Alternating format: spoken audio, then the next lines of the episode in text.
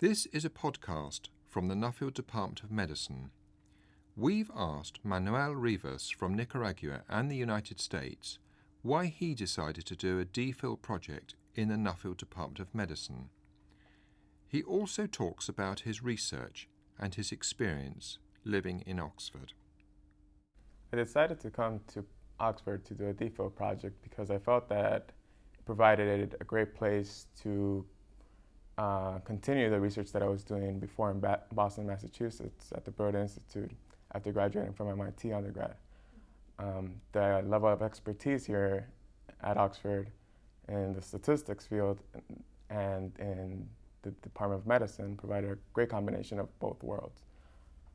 My research focuses on identifying DNA mutations that predispose you to disease. Um, so currently we're focusing on type 2 diabetes, early onset heart attack, Crohn's disease, and breast cancer.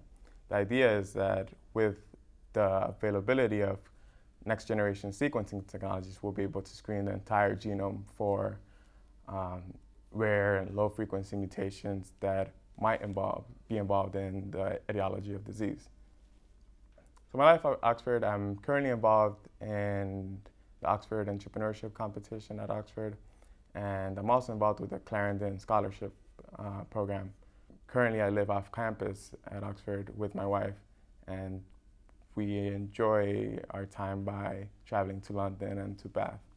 To anyone considering an NDM studentship, I'd highly recommend it.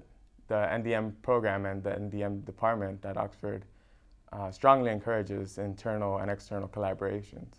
Currently, I'm involved in collaborations with folks from the United States, from Switzerland, and other groups and departments from the rest of the world, uh, which is an opportunity that really wouldn't be afforded by any other program I could imagine.